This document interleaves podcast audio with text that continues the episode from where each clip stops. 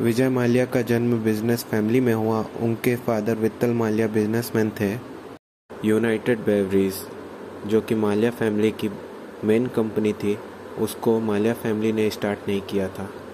उसको स्टार्ट किया था थॉमस लेशमैन ने 1915 में। वित्तल माल्या ज्वाइन करते यूनाइटेड बेवरीज को एट द एज ऑफ़ 22 फिर 1946-47 में वो यूनाइटेड बेवरीज के स्टेक खरीदना चालू कर देते हैं। और वो पहले इंडियन डायरेक्टर बन जाते हैं यूनाइटेड बेवरीज के। एक साल बाद 1948 में वो यूनाइटेड बेवरीज के चेयरमैन भी बन जाते हैं। तल मालिया 1952 में ब्रेवरीज और डिस्टिलरी बिज़नेस को एक्वायर करना शुरू करते हैं। साथ ही साथ वो polymer business pharma food etcetera ये सब बिज़नेस में भी एंट्री लेते हैं। 1983 में वित्तल माल्या की डेथ हो जाती है। फिर विजय माल्या को यूनाइटेड बीवरीज का चेयरमैन बनाया जाता है।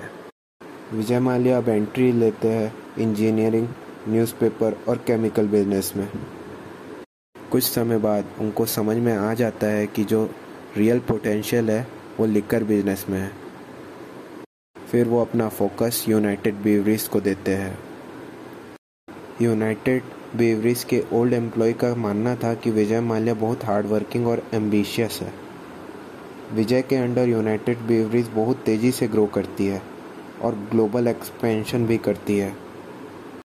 2005 में यूनाइटेड बेवरेज वर्ल्ड की सेकेंड लार्जेस्ट लिकर कंपनी बन जाती है। इसी साल अपने बेटे के बर्थडे में विजय माल्या लॉन्च करते हैं किंगफिशर एयरलाइंस।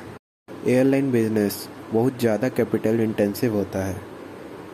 विजय अपनी एयरलाइन को बहुत लग्जरी बनाते हैं। लोगों को उनकी एयरलाइंस पसंद आना शुरू हो जाती है।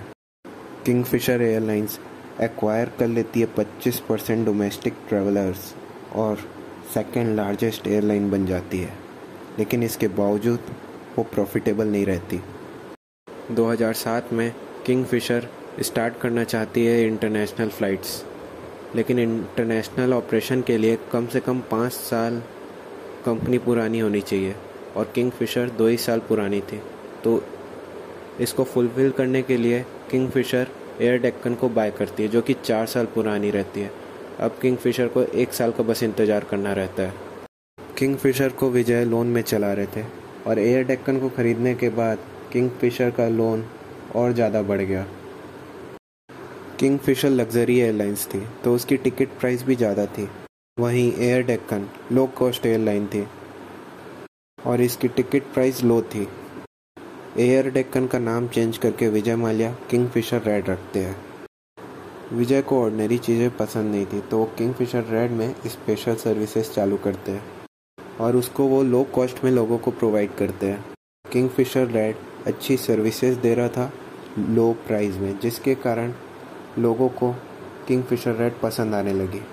और तो और, किंगफिशर के भी कस्टमर किंगफिशर रेड में शिफ्ट होने लगे। किंगफिशर रेड को सस्टेन करने के लिए टिकट प्राइस इंक्रीज करनी पड़ती है।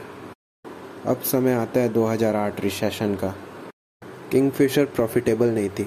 इस रिसेशन में सस्टेन करने के लिए वो ऑल लोन लेती है। विजय माल्या को प्रॉफिट से ज़्यादा एक्सपेंशन में इंटरेस्ट था। तो जब उनके एक्सपेंशन प्लान फेल हुए तो किंगफिशर डूबने की कगार पर आ गई। अब अपने एयरलाइन को बचाने के लिए वो फॉरेन इन्वेस्टर को अप्रोच करते हैं। एतिहाद एयरवेज इंटरेस्ट दिखाता है किंगफिशर में इन्वेस्ट करने के लिए, लेकिन इस समय F D I foreign direct investment allow नहीं रहता सिविल एविएशन में, जिसके कारण वो इन्वेस्ट नहीं कर पाते। ये सब कारण के चलते किंगफिशर रेट बंद हो जाती है। और तो और किंगफिशर के एम्प्लॉय को सात महीने से सैलरी नहीं मिली होती तो जिसके कारण वो स्ट्राइक पे चले जाते हैं और किंगफिशर के भी ऑपरेशन बंद हो जाते हैं।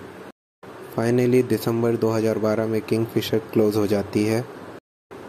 किंगफिशर के ऊपर 9000 करोड़ का लोन रहता है। इस लोन को रिपे करने के लिए बैंक्स और माल्या के बीच में मीटिंग होती है। माल्या बैंक्स को प्रिंसिपल अमाउंट देने के लिए तैयार हो जाते हैं, लेकिन बैंक इस ऑफ़र को रिजेक्ट कर देती है। और मार्च 2016 में माल्या इंडिया छोड़ के ब्रिटेन भाग जाते हैं।